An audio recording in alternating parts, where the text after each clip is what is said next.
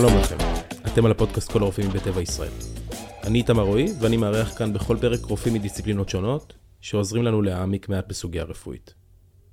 היום נדבר על אוסטופורוזיס, או בשם העברי בריחת סידן, דלדול העצם. תהיה כאן היום דוקטור מירב פרנקל, מנהלת היחידה לאנדוקרינולוגיה במרכז הרפואי סורוקה. אתם בוודאי לא תופתעו לדעת שמגיל מבוגר, קשה לרקמות שלנו להתחדש. כפי שקורה שאנחנו צעירים והגוף שלנו עדיין בונה את עצמו. גם השלט שנתפס על ידי חלקנו כמשהו קבוע שאינו מתחלף, נמצא בתהליך דינמי של פירוק ובנייה לאורך כל החיים. העצם שלנו, אם אנחנו מנסים לפשט את הדברים, מתחילה להתפרק בגיל מסוים בקצב מהיר יותר ממה שהיא נבנית. בגילים מבוגרים, אנחנו מתחילים לאבד בכל שנה כמות מסוימת ממסת העצם שלנו, ובכך אנחנו חשופים יותר לשברים. כל נפילה שלנו, ועוד נרחיב ונדבר על זה כאן, יכולה להפוך לשבר, דבר שבגילאים צעירים הוא הרבה פחות שכיח. ננסה היום להגדיר מתי ההליך הטבעי של בניית ופירוק העצם הופך להיות מחלה. אוסטופורוזיס. איך מגלים, מאיזה גיל, מהו מנגנון המחלה, מה האפשרויות שעומדות בפנינו אם חלינו ואנחנו זקוקים חלילה לטיפול. על כל זה נדבר ואני בטוח שנצליח לחדש לכם. כמו תמיד, אנחנו רוצים ומבקשים להדגיש, אמנם אנחנו מארחים כאן את הרופאים הבכירים בישראל, אבל אין בכך תחליף לייעוץ רפואי מסודר. שלום דוקטור. נעים מאוד. ברשותך, אני רוצה שתגדירי לנו קודם כל אה, מה, מה זה אוסטופורוזיס. אז הפירוש המילולי של אוסטופורוזיס זה עצם מחוררת. אה, זאת הפשטה של מצב שבו כתוצאה מכך שקצב פירוק העצם עולה על קצב הבנייה, העצם מאבדת מתכולת המינרל שלה ולכן היא יותר מחוררת. התהליך הזה מחליש את העצם, ובמצבים שבעצם היא חלשה, נפילה שגרתית מגובה עמידה שלא הייתה גורמת לשבר באדם בריא, אה, גורמת במצבי אוסטופורוזיס לשבר. בלשון העם המחלה גם נקראת בריחת סידן, אה, משום שהמינרל העיקרי ששוקע בעצם ונותן לה את החוזק שלה הוא תרכובת של סידן. בסופו של דבר, דוקטור, אם אני מבין אותך נכון, אנחנו מדברים על מצב שבו האיזון בין הבנייה והפירוק של העצם מופר, נכון? נכון מאוד. והגוף שלנו עובר טרנספורמציה למצב שבו הוא יותר, אה, העצם יותר מתפרקת מאשר נבנית. נכון, ואז היא בעצם נחלשת, ויכולה להישבר יותר בקלות. מה הנורמה? אה, אז אין, אה, העצם, כמו שאנחנו יודעים למדוד אותה בשיטות המקובלות כיום, אה, בעזרת בדיקת צפיפות עצם, אנחנו בודקים לא באמת צפיפות, אלא את תכולת המינרל בגרם לסנטימטר מרובע. ומתקננים את תכולת המינרל הזו בעצמות סטנדרטיות, זה מה שעושים בבדיקת צפיפות עצם, לעומת תכולת המינרל בעצם של אדם בריא צעיר. וככל שסטיית התקן היא יותר נמוכה, זאת אומרת יש העצם היא יותר, עם פחות מסה, זה אומר שהעצם היא יותר מדולדלת, והאוסטופורוזיס הוא יותר חמור. יש לי חבר רופא, והוא אמר לי פעם משפט יפה, הוא אמר, אל תשווה בין אה, מחלה למחלה, זה כמו להשוות בין אה, תפוחים לתפוזים. נכון. זה לא, זה לא קשור. ולכן אני אומר את זה כי אוסטאופורוזיס זאת מחלה שקטה. אה, כפי שאתם הרבה פעמים מגדירים אותה, בגלל שאין דרך לזהות אותה. יש עוד מחלות כאלה, אני לא רוצה להגיד בשמותיהן, כדי שלא חלילה תהיה איזושהי השוואה, כי זה לא אותו דבר. אמ, אבל בכל זאת, איך מגלים? אז כמו שאמרת, אה, עד להופעת השבר, אם לא עושים את בדיקת צפיפות העצם, אז לא יודעים שיש אוסטאופורוזיס, ולכן אה, ארגון הבריאות העולמי אה, כבר בשנות התשעים קבע סטנדרט להבחנה של אוסטאופורוזיס בעזרת בדיקת צפיפות עצם, כשהם הראו שעצם שהיא מדולדלת ביותר משתיים וחצי סטיות תקן לעומת אדם בריא, מוגדרת כעצם עם אוסטאופורוזיס, בעצם האדם סובל מאוסטאופורוזיס, וזה בעצם שם אותו בסיכון מוגבר להופעה של שברים. ולכן ההבחנה של אוסטאופורוזיס כיום היא או אם חס וחלילה כבר התרחש שבר, בעיקר שבר בחוליה או שבר בצוואר הירך, אבל הרבה יותר מזה, לשמחתנו, אנחנו עושים את ההבחנה עוד לפני הופעת השבר, בעזרת בדיקת הסקר, שהיא צפיפות העצם. זו בדיקת הדמיה, בדיקת רנטגן פשוטה, עם מעט מאוד קרינה. היא נמצאת בסל לגברים ונשים מעל גיל 60, וכל אחד יכול לעשות אותה. בעצם, אם אני מבין, דוקטור, יש שני מצבים שבהם אתה יכול לגלות שיש לך אוסטופורוזיס.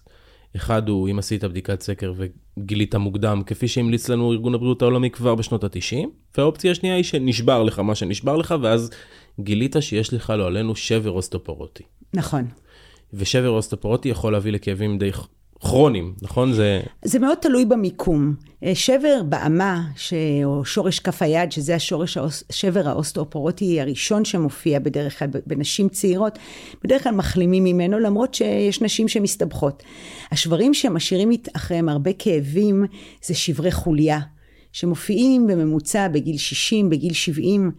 אה, את רובם אנחנו לא מנתחים, והם באמת גורמים לאורך זמן לכאבי גב.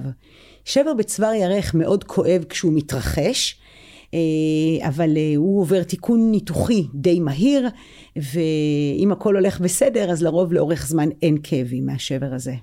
עד כמה זה נפוץ? תן לי קצת אה, את הדמוגרפיה של המחלה. אז המחלה מאוד נפוצה, ורק בגלל שהיא שקטה, לא יודעים עליה. אנחנו אומרים שבעולם יש כ-75 מיליון חולי אוסטאופורוזיס כיום, ושאחת מכל שלוש נשים ואחד מתוך כל חמישה גברים אה, יפתחו שבר אוסטאופורוטי במהלך החיים שלהם, כאמור אחרי גיל 50. אני רוצה שתספרי לי בבקשה תיאור מקרה. אני, אני, אני אגיד לך למה, עד כמה שמותר לנו כמובן, אני אגיד לך למה. כי למעשה, אם אני מבין נכון את האוסטאופורוזיס, זה, זה שבר שהוא מחוץ לנורמה. נכון. כלומר, הלכה, אה, הלך, הלכה אישה, איש מבוגר, מבוגרת בגיל מסוים, ונשבר לו משהו שלא היה נשבר לו בימים כתיקונם. את יכולה לספר לי איזשהו מקרה שממנו הוא, הוא יכול להדליק איזושהי נורה אצל מישהו שמקשיב לנו עכשיו? ת, תראה, זה יכול לקרות בטווח גילאים. השברים האוסטאופורוטיים מתחילים בדרך כלל אחרי גיל 50. אז אה, אני יכולה לספר מהמרפאה, נשים שמגיעות אחרי שהם החליקו בבית על מים או בסופר, והתנועה הקלאסית כדי לעצור את הנפילה זה לפשוט את היד, ואז הן שוברות את שורש כף היד. זה השבר האוסטאופורוטי הראשון בדרך כלל, והוא צריך להדליק את הנורה אם הוא מתרחש בחבלה, אה, בנפילה מגובה עמידה אחרי גיל 50. אה, אחר כך שברי העמוד שדרה באופן פרדוקסלי, אה, הם הרבה פעמים מתגלים בצורה מקרית, בגלל שבניגוד לשבר בצוואר הירך או שבר ביד, שהוא דורש תיקון מיידי ואי אפשר להזיז את היד וזה כאבים נוראים, שבר בחוליה יכול להיות ללא תסמינים, ואנחנו מגלים אותו אה, או בגלל שהחולה מדווח על כאבי גב, ואז עושים צילום ומגלים את השבר, או אה, כשאנחנו עושים צילומים בצורה שגרתית, בחולים שכבר אובחנו עם אוסטאופורוזיס, לגלות אם אם לא יתרחש אצלם שבר שהם לא ידעו עליו. אה, ובאמת הרבה פעמים קורה שמגיעים אליי למרפאה אנשים מבוגרים אחרי שבר צוואר ירך, שזה ללא ספק השבר הגרוע ביותר, הוא מתרחש גם בגיל יותר מבוגר, וכשאני לוקחת מהם אנמנזה ושואלת אותם, אז מסתבר, כן, שבגיל 50 כבר היה שבר של האמה. או בגיל 55. בגיל 60-70 היה שבר של הזרוע. וכל השברים האלה למעשה היו הזדמנויות להתערב ולטפל, שלא לדבר על אה, לטפל עוד לפני השבר, על סמך בדיקת צפיפות עצם, ולמנוע את השבר הבא. ולאורך החיים האלה, כן, כשהם הגיעו לגיל 80, שזה הגיל הממוצע להופעת שבר צוואר ירך, התרחש השבר בצוואר ירך, שהוא באמת השבר הנורא מכולם. הוא מוביל לירידה בעצמאות. אה, הרבה פעמים אנשים נאלצים לדיור, לעבור לדיור מוגן, לפעמים הופכים לסיעודיים בגלל השבר הזה. שלא לדבר על ההיבטים הנפשיים שיש לזה. אובדן עצמאות, אובדן, לגמרי, לגמרי. אתם מסמנים את ה... אתם, כלומר הקהילה הרפואית, מסמנת את גיל 30, אה, נקרא לזה ככה, כגיל שבו מסת העצם שלנו נמצאת בשיאה, וזה מושפע מכמה גורמים, נכון? תוכלי לפרט לי מהם? כן, אז uh, כשהעצם שלנו נבנית בתור ילדים ומבוגרים צעירים, היא צריכה תנאים מיטיבים בשביל זה, והתנאים האלה הם כוללים תזונה שמכילה מספיק סידן ומספיק ויטמין D שיאפשר את הספיגה של הסידן. Uh, בנשים חשוב שיהיה להם מחזור, כי הסברנו שחסר אסטרוגן אה, גורם לפירוק עצם. אה, מאוד חשוב לדעת שהעצם שלנו נבנית מנשיאת משקל, ולכן כשאנשים רזים מדי, כשיש ממש תת משקל, דוגמה קיצונית לזה זה אנורקסיה, אז העצם לא מגיעה לשיא שלה, או למסה האופטימלית שלה, בגלל משקל הגוף הנמוך. מחלות רקע? מחלות רקע הן יותר נעשות רלוונטיות כשהעצם כבר מתחילה להיות יותר חלשה ממילא, משום שלרוב אנשים צעירים... ואז לא איך סוג... שאומרים בעברית, כשצרות באות, אין באות בצרורות. בצרורות, כן. אה, אבל ברור שאם יש מחלה כרונית כבר בילדות שגורמת לתת תזונה, לתת ספיגה, אה, אז, אז הדבר הזה גם ישפיע לרעה על העצם. תת ספיגה זה, זה נושא, תכף נדבר גם עליו, אבל אז את מדברת על דברים ששמענו אותם גם במחלות אחרות, אה, תזונה ומצב בריאותי כללי ומחלות רקע ופעילות גופנית ודברים שקשורים לאורך תקים. החיים שלנו. וגנטיקה, כל... מאוד חשובה גנטיקה גם. זה תמיד טוב. כן. אמ, אנחנו עוברים רגע לגורמי הסיכון, ומכאן אנחנו אה, לומדים שיש, אה, גם פה יש הבדל בין גברים לנשים. טסטסטורון זה גורם סיכון אצל גברים, או חוסר טסטסטורון.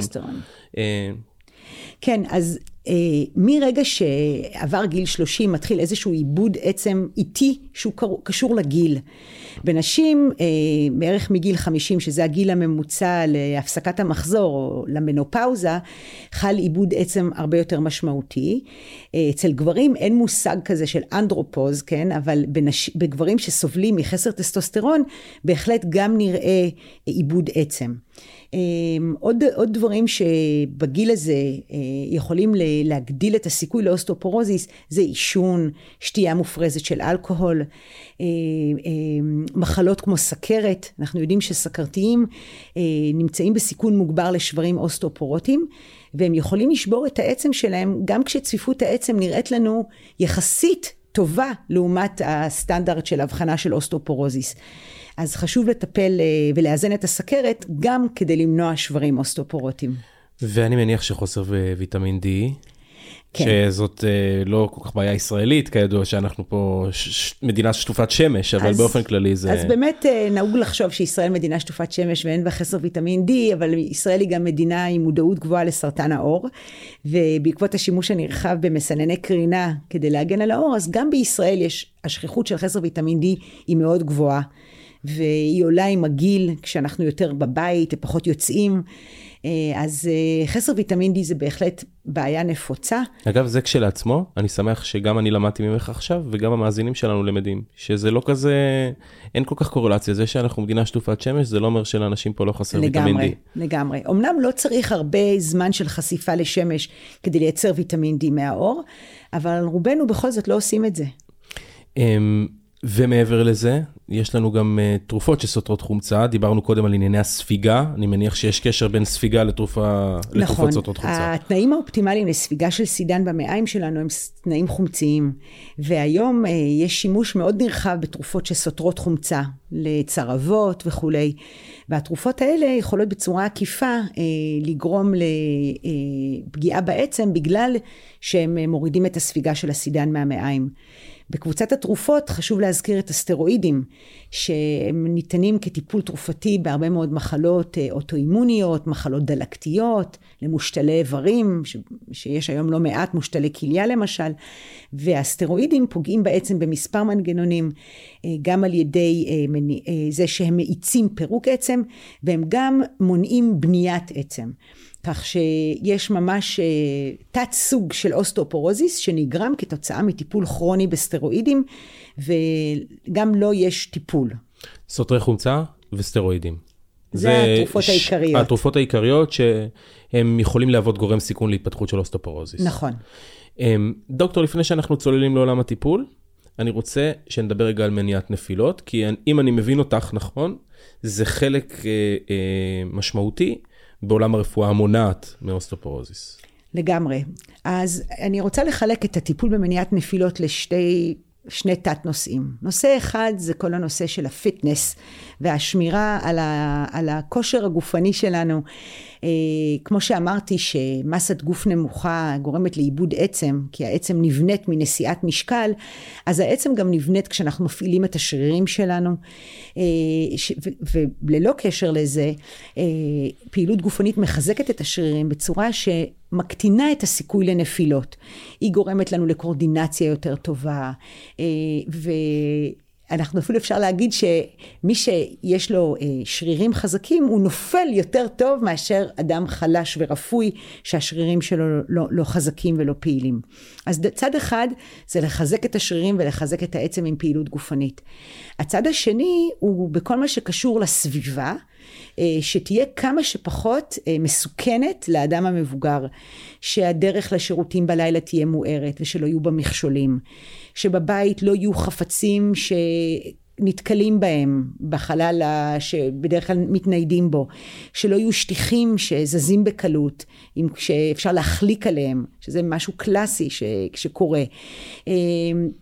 שכמו שאמרתי שתהיה תאורה, אה, מי שכבד ראייה לדעת, אה, למשל כשיוצאים מהבית, כן, אה, להיזהר. אני מעודדת גם את המטופלים שלי בהקשר הזה, בעיקר כשהם מתחילים להיות לא יציבים, עם קצת סחרחורות, בשינוי תנוחה, ללכת עם מקל, זאת לא בושה.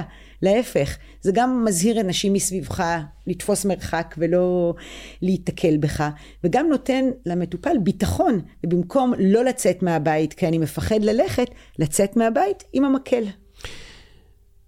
ומעבר לזה, יש לנו את הטיפול אה, כדי למנוע, אמרנו קודם שיש לנו בדיקת סקר כדי לזהות מבעוד מועד, או שחלילה יש לנו כבר שבר שאנחנו מזהים כשבר אוסטופורוטי. אה, איפה אנחנו מטפלים בזה?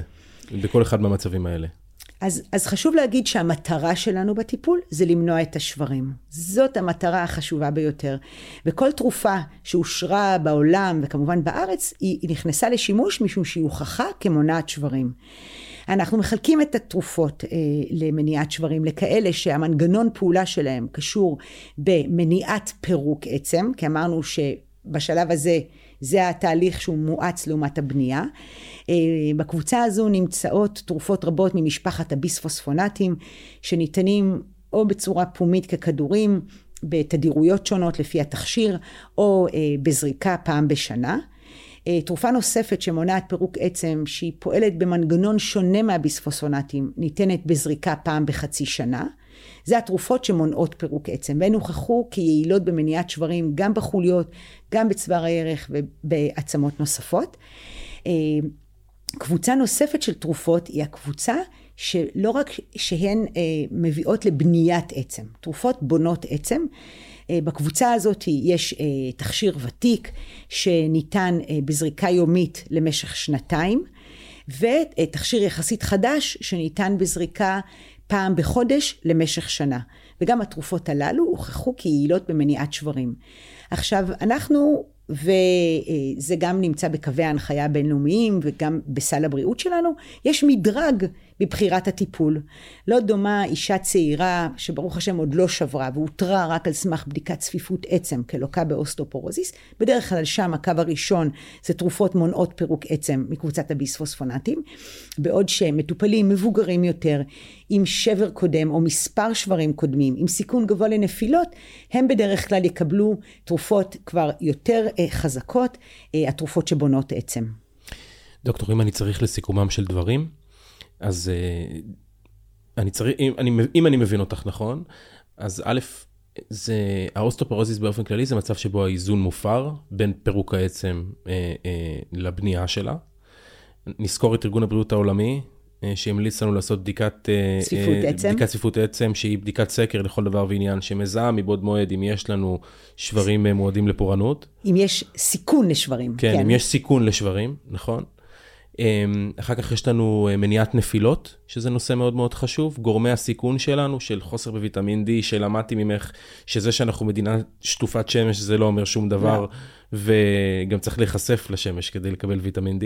וסכרת, ועישון, ותזונה, ואורח חיים. ואלכוהול, ומשקל גוף נמוך. ואלכוהול, ומשקל גוף נמוך, וכל זה. ואחר כך, אם כבר אנחנו צריכים לטפל, אז יש לנו כל מיני סוגים של טיפולים, בהתאם למצב שבו אנחנו נמצאים. לגמרי. וזהו, נעמת לי מאוד ולמדתי ממך הרבה. גם לי, תודה רבה. ותודה רבה, דוקטור. thank you